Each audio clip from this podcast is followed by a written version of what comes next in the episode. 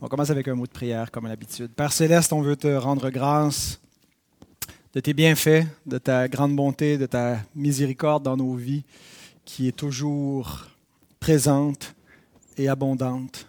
Aide-nous à nous en saisir, remplis nos cœurs de foi.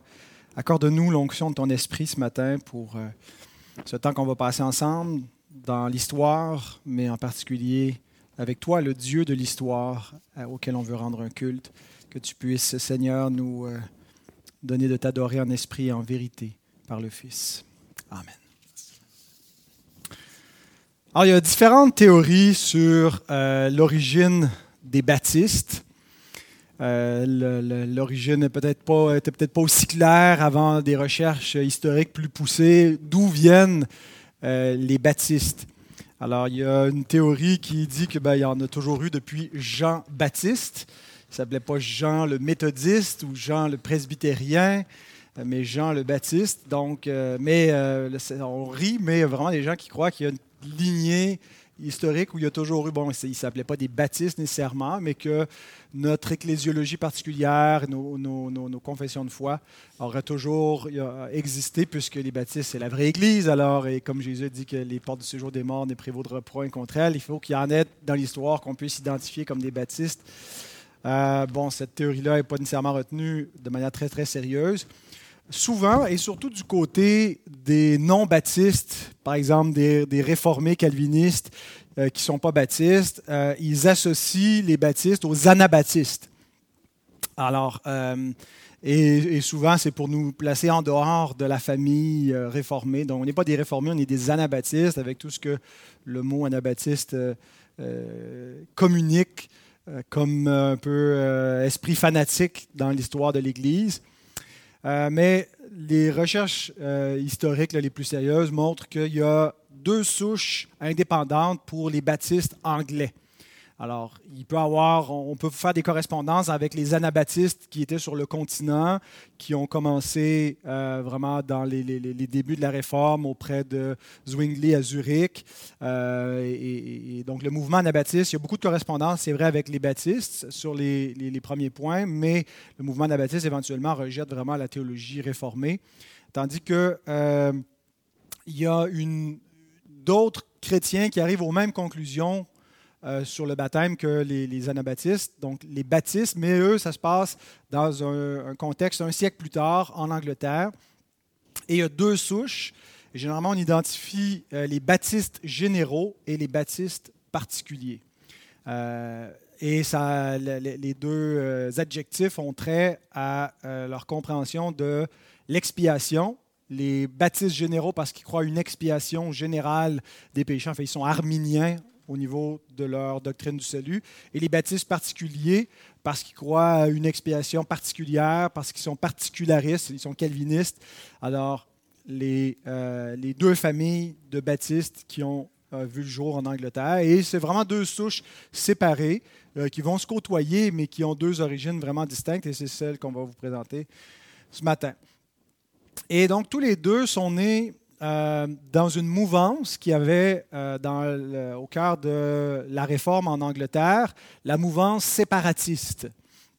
Alors, ce n'est pas exactement un mouvement séparatiste comme au Québec où on est séparatiste sur le plan politique, c'était plutôt sur le plan théologique. Ils voulaient se séparer de l'Église anglicane. Euh, et donc, les, les baptistes tout de suite, ça réfère au baptême, mais on peut avoir l'impression que ce qui était l'enjeu central, c'était la question du baptême qui a mené au baptisme. Euh, qu'on rejette le baptême d'enfant, de bébé, et qu'on adopte le baptême de croyant, le credo baptême. Euh, mais ce n'est pas le baptême qui était en premier lieu dans l'émergence du baptisme, c'est d'abord la doctrine de l'Église, l'ecclésiologie. La réforme magistérielle, sur cette image-là, on voit d'un côté les, réformateurs magistériaux et euh, du côté les catholiques. Euh, la réforme magistérielle, bon, on l'appelle la réforme de l'Église, mais c'est surtout une réforme de la sotériologie, une réforme des sacrements, euh, mais ce n'est pas encore excessivement une réforme de l'ecclésiologie de l'Église. Les, réformateurs ont conservé en grande partie les églises de masse, les églises de multitude, et on, les, on l'appelle la réforme magistérielle parce que justement, elle fait appel au magistère, à l'autorité civile pour appuyer le mouvement de réforme.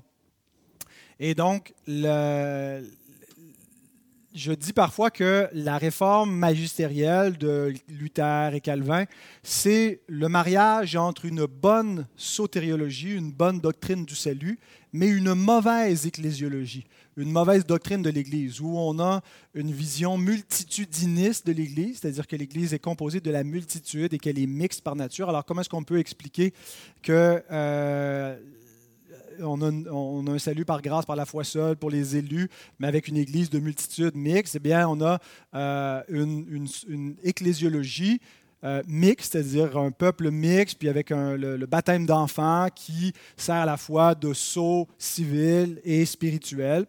Et donc, ça, c'est la réforme magistérielle. Et euh, progressivement, il va y avoir d'autres lectures de ce que devrait être l'Église au cœur de la réforme. Euh, d'autres euh, réformateurs qui croient qu'il y a un meilleur modèle pour appliquer la, doctrine du salut réformée avec une meilleure structure, une structure qui reflète un peu plus une compréhension euh, du salut tel que les réformateurs l'avaient. Et donc, ce n'est pas avec les baptistes que commence la, la réforme de l'ecclésiologie, la réforme de la doctrine d'Église, pour avoir une Église qui reflète davantage la doctrine du salut.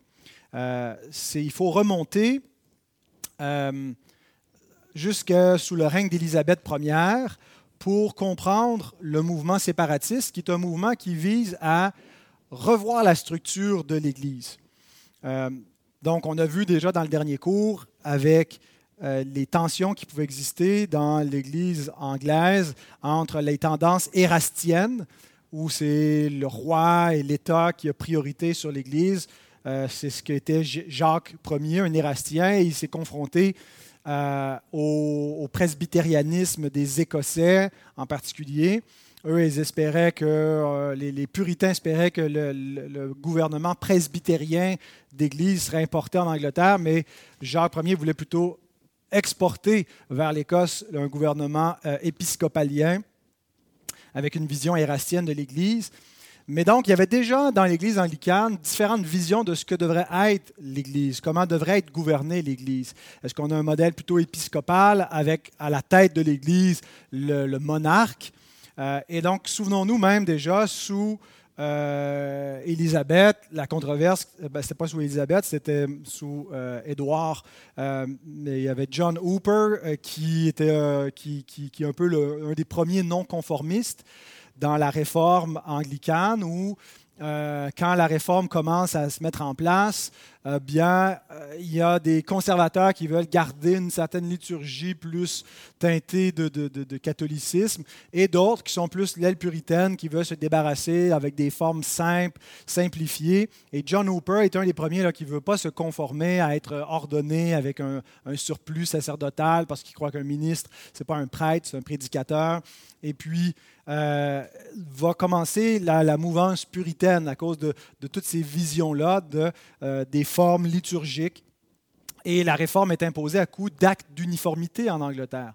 Euh, le, Parlement qui ne donne pas une liberté aux paroisses de célébrer le culte comme elles le veulent, selon la conscience du ministre en place, mais on est obligé d'utiliser le livre de la prière commune, de suivre les, rites qui sont prescrits par le Parlement. Et puis donc, tout ça engendre une aile non conformiste qui résiste, euh, qui, euh, donc, c'est la branche puritaine de l'Église anglicane. Mais la branche puritaine reste à l'intérieur de l'Église.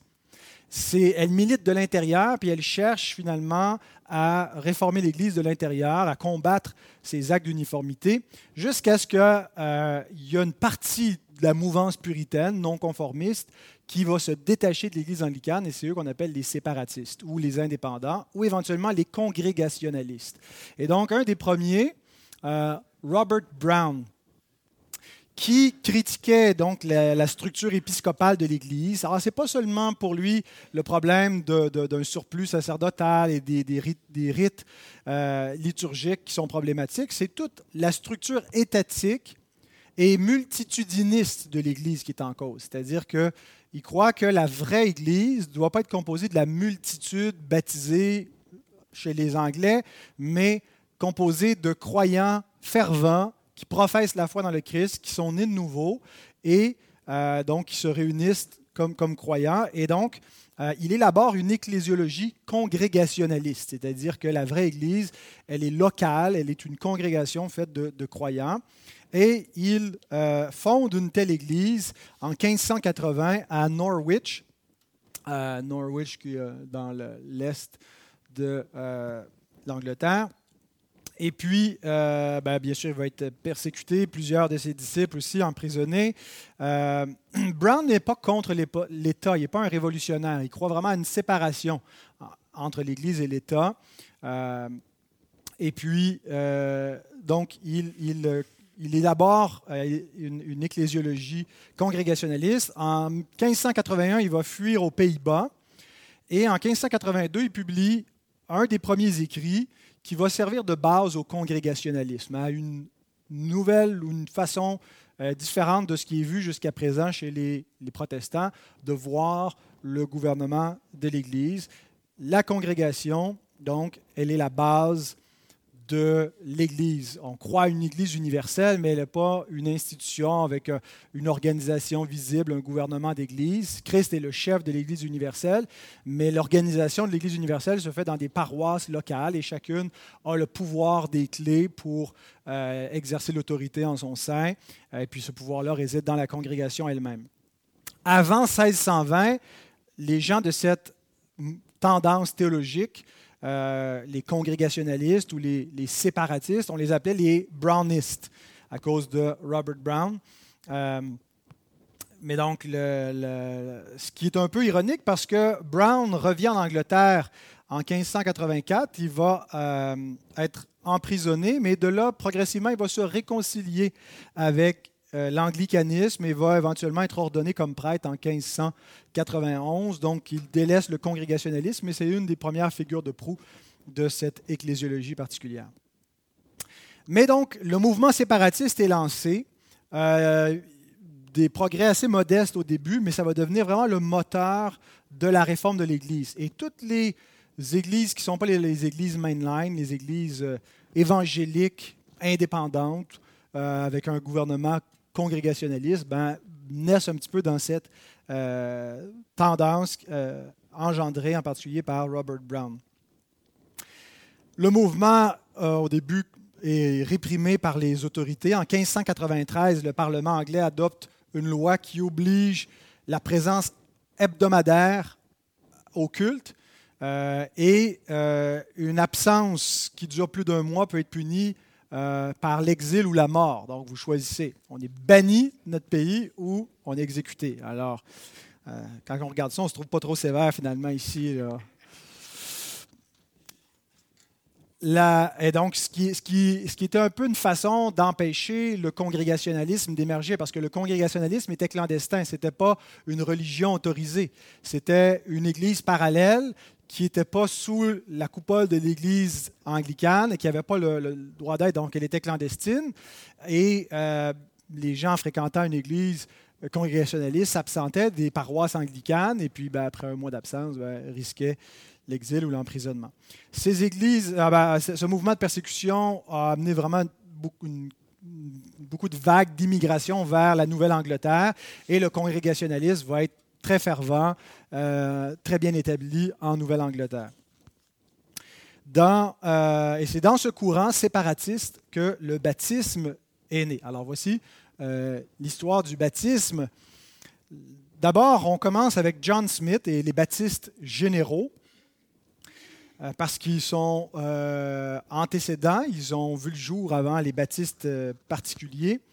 John Smith 1570 à 1612, était un pasteur congrégationaliste d'une église séparatiste d'Angleterre. En 1607, il fuit la persécution et il s'exile à Amsterdam avec toute sa congrégation, qui comptait entre 60 et 70 personnes.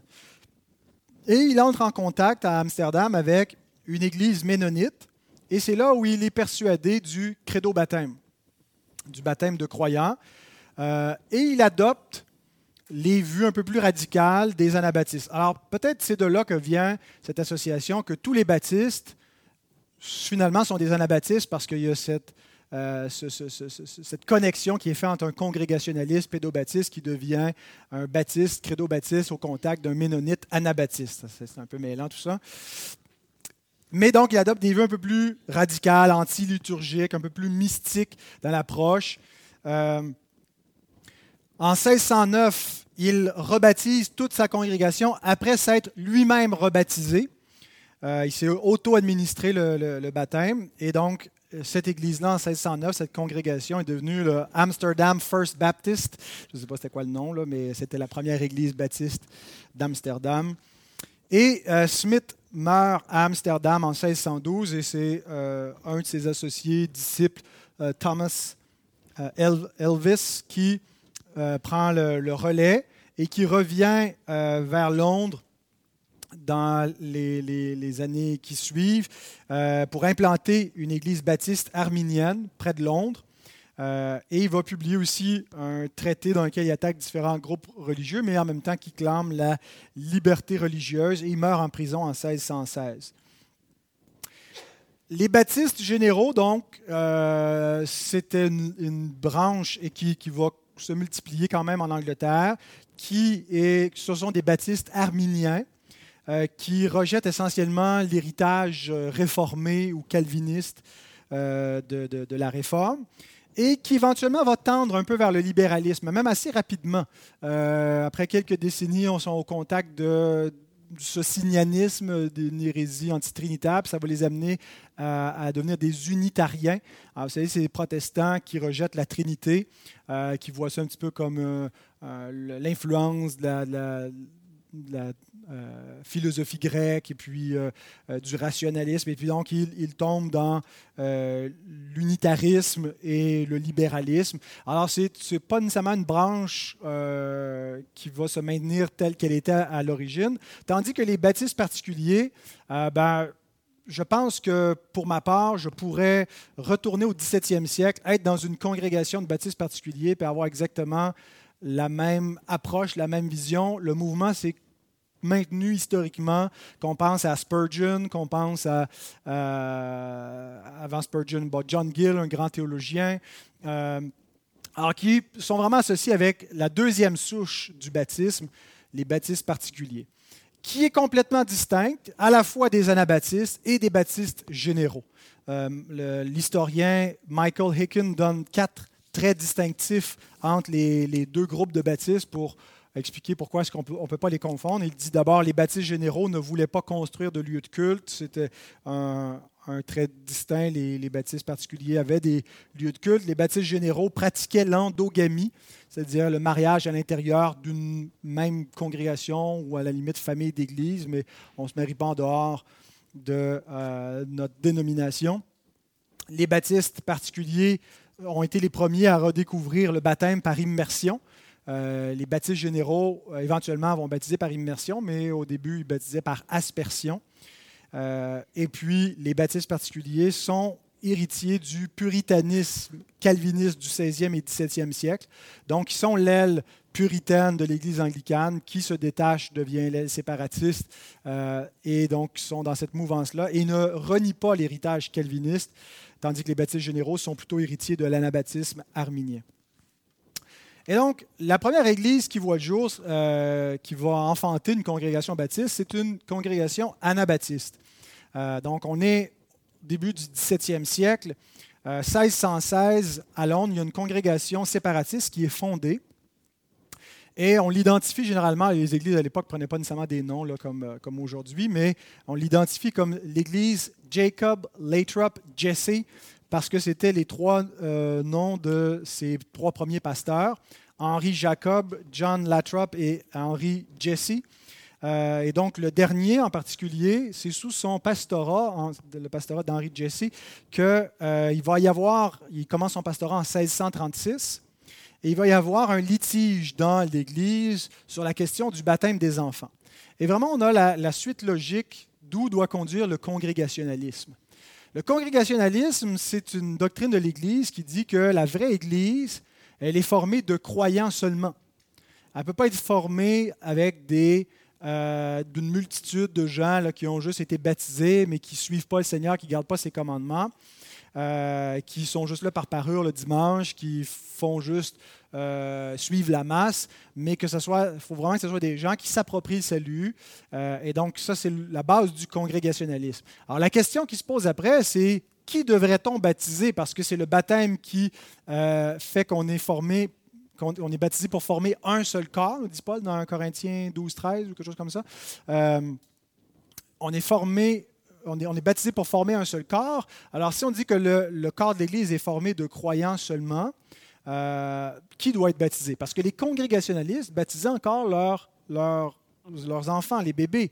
Euh, ils, les intégraient éventuellement dans la membriété de l'Église, mais ils pratiquaient le pédobaptême.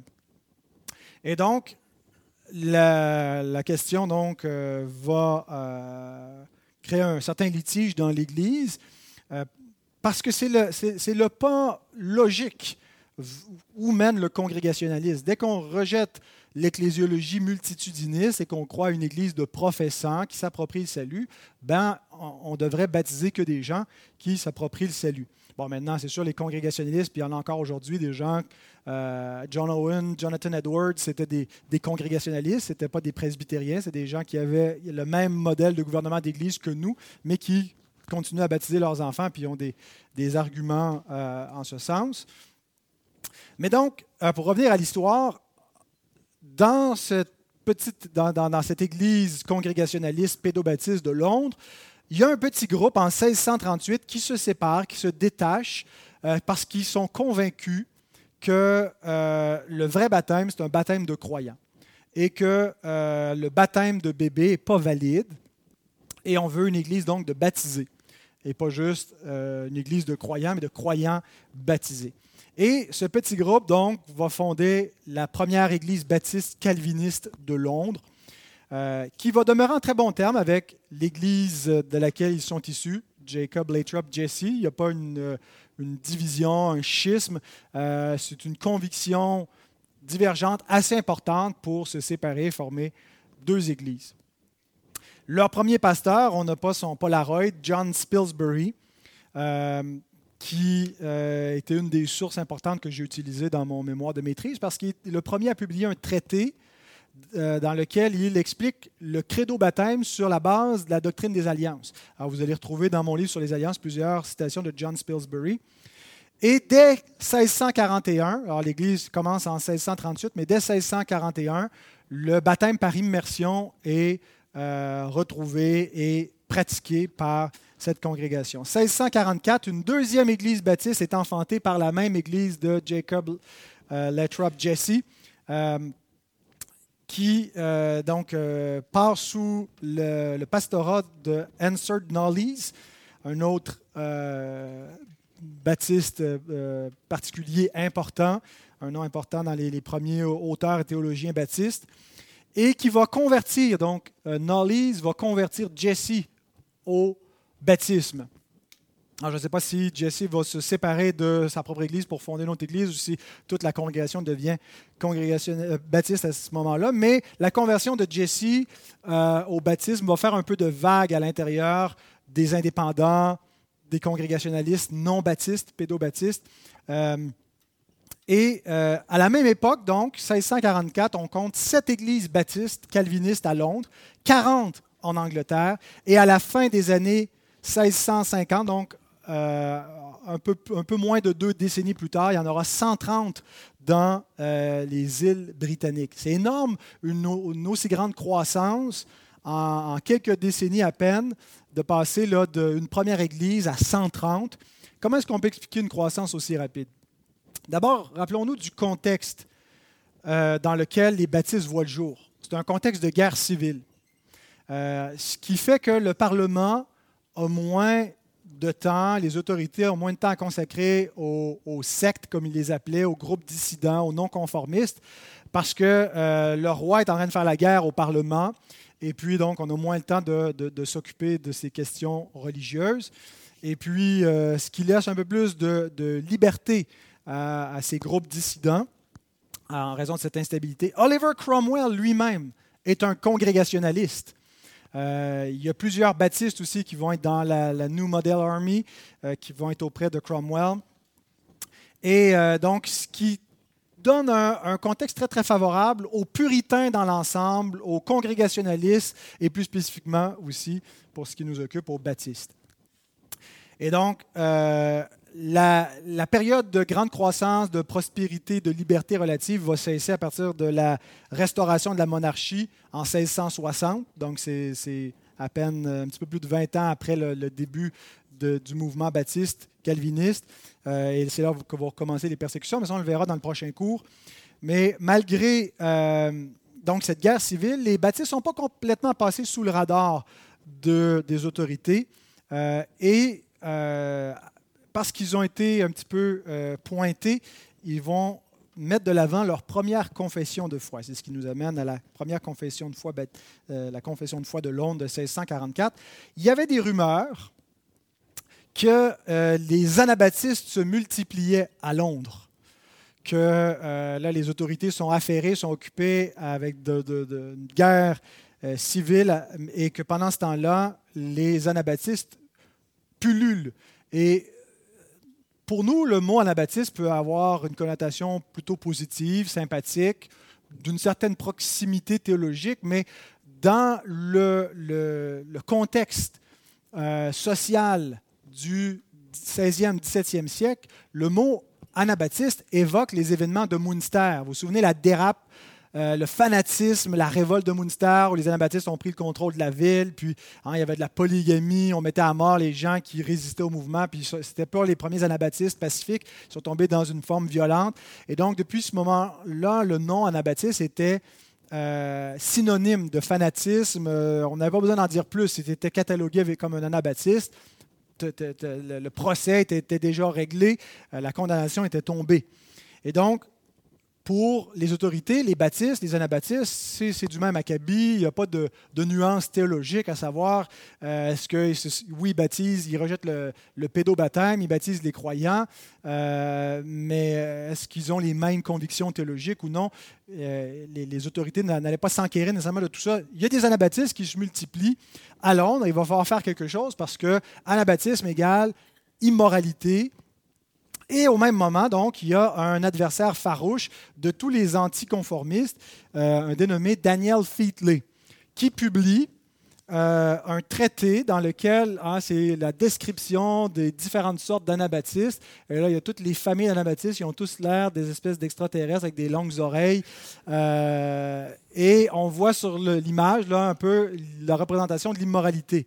Il se baptise nu et il écrit dans son euh, traité euh, que les anabaptistes ont l'habitude de se déshabiller complètement nus, non seulement lorsqu'ils s'assemblent en grande multitude, hommes et femmes ensemble, à leur jourdain pour être immergés, mais également dans d'autres, dans d'autres occasions, chaque fois que cela est propice. Donc, c'est ça, c'est, des, des ananudistes.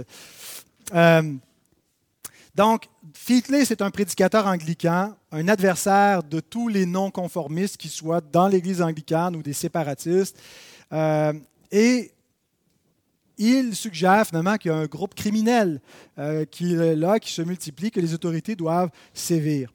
Euh, en plus de cela, Featley siège sur l'Assemblée de Westminster et dès le début, l'Assemblée de Westminster une de ses missions était de ramener l'unité nationale de l'Église qui était menacée par les, euh, les, non-conformistes qui veulent changer l'Église de l'intérieur et leur pression finissent par diviser l'Église parce que là, on a une branche qui se sépare, les séparatistes. Et donc, un des buts, une des missions que le Parlement confie à l'Assemblée de Westminster, c'est de ramener l'unité de l'Église anglicane. Et donc, Featley, à l'Assemblée de Westminster, euh, dénonce la tolérance des autorités vis-à-vis des sectes. Il faut sévir, euh, il faut empêcher la multiplication des anabaptistes ici à Londres euh, et partout dans le royaume. Et donc, l'Assemblée de Westminster conseille au Parlement de supprimer les anabaptistes et en même temps, elle invite tous les opposants au pédobaptême à écrire leur plaidoyer à l'Assemblée, euh, leur argument théologique.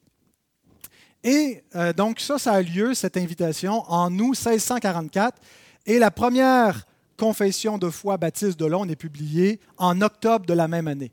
Alors, euh, c'est un, un, lien qui a été fait récemment historiquement, depuis qu'on a les minutes de l'Assemblée de Westminster qui ont été publiées, qu'on fait, il y a plus de recherches dans les, dernières décennies, bien, euh, que certains ont vu, finalement, le contexte de la première confession de foi de Londres, c'était pour répondre à ces accusations. on savait qu'il y avait, juste par le titre de la confession de foi, euh, que vous allez voir dans un instant, qu'il y avait ce, désir des baptistes de se disculper de ces accusations d'anabaptisme et de fanatisme, mais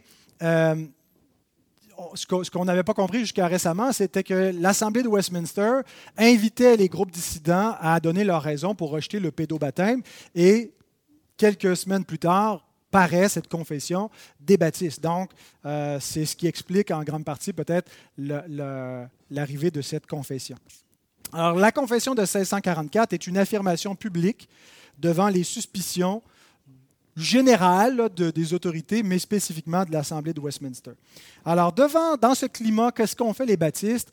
Euh, quelques pasteurs se sont réunis à Londres, entre autres John Spilsbury, William Kiffin et Samuel Richardson. On n'a que l'image, que l'icône de William Kiffin parce que c'est un homme qui a fait fortune euh, dans le commerce et qui a, euh, malgré le, retour de la monarchie, va jouir des bonnes grâces du roi Charles II, même que Charles va lui emprunter un peu d'argent à un certain moment. il était fort riche, il pouvait donc euh, aider la cause des baptistes. Et c'est un pasteur et un théologien baptiste. Et euh, alors, ces trois hommes sont les principaux auteurs de la première confession de foi baptiste de Londres. Et le titre complet, alors si vous voyez ici, là, le titre, ben, en fait, le titre est là, mais on a un long, long sous-titre.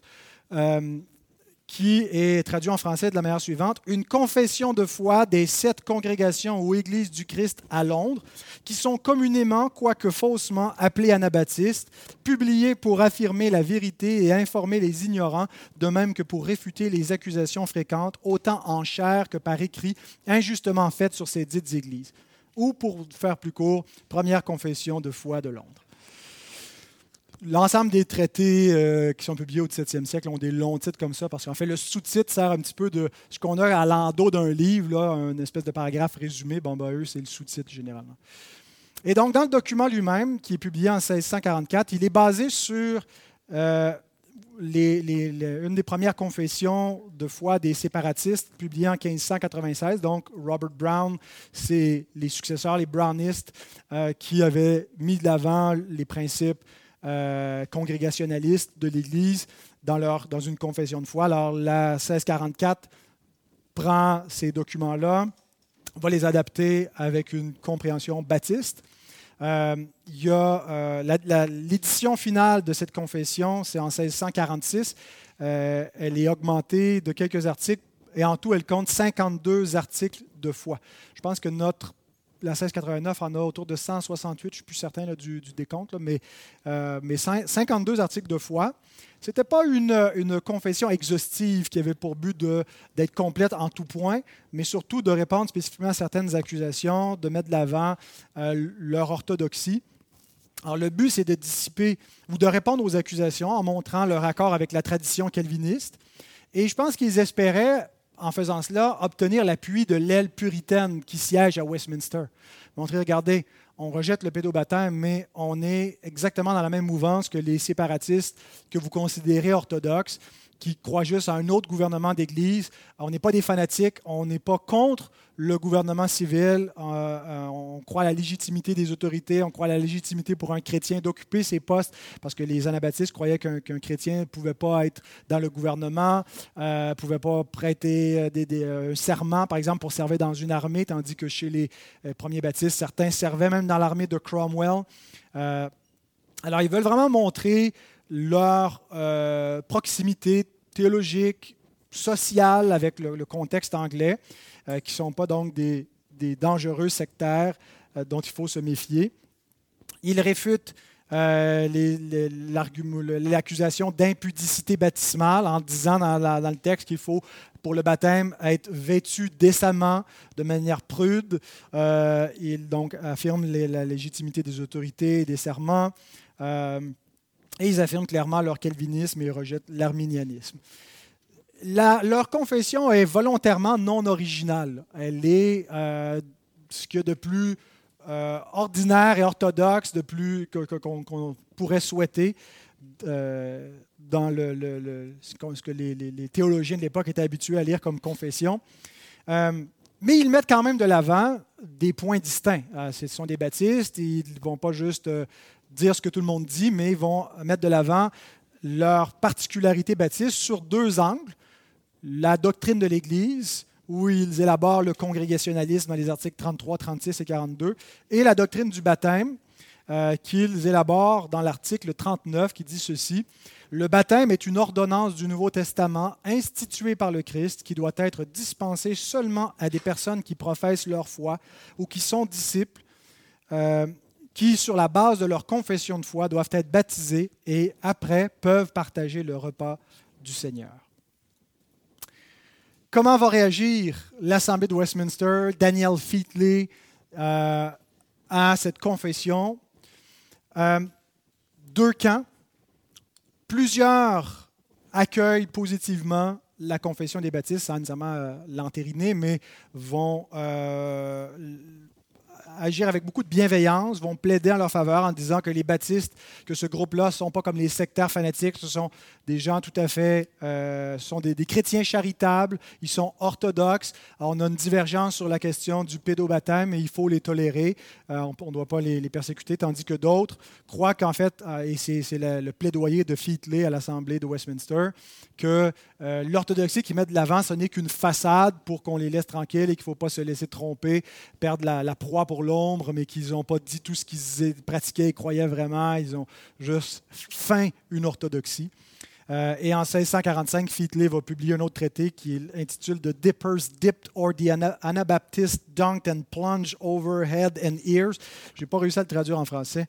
Un titre complexe un petit peu, là, mais euh, et c'est ce qui va donner lieu aux baptistes de répliquer par une deuxième édition de leur confession en 1646 euh, en réponse à ça. Donc, malgré les calomnies, les baptistes eurent une paix relative dans les deux premières décennies de leur existence.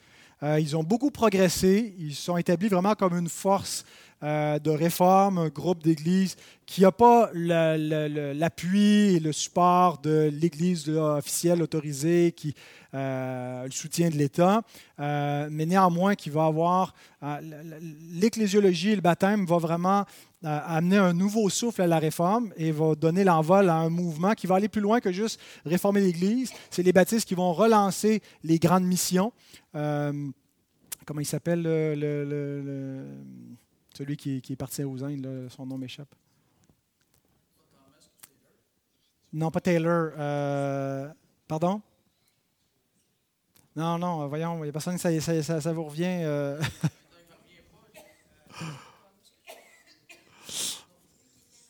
Oui, c'est ça qui a failli euh, quitter euh, sa femme. William Carey, merci. Alors, William Carey, euh, qui est au début du 18e siècle, donc, les, qui est un baptiste particulier, calviniste, qui va vraiment relancer les, grandes missions, puis dire on ne peut pas juste conserver le christianisme à l'intérieur de l'Occident, puis il faut exporter la, foi chrétienne missionnaire. Et donc, vraiment, le baptisme va euh, redonner un souffle nouveau à, la réforme. Euh, et euh, voilà. Donc, dans le prochain cours, on va voir la phase 2 de l'émergence des baptistes, où là, c'est la phase de persécution, qu'on pense à l'auteur du Voyage du pèlerin, les noms m'échappent ce matin. John Bunyan, merci, qui c'est là où il va connaître son emprisonnement.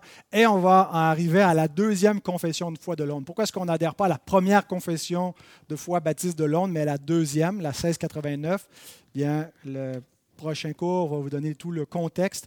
Et ensuite, on aura fini la question de l'ère du confessionnalisme.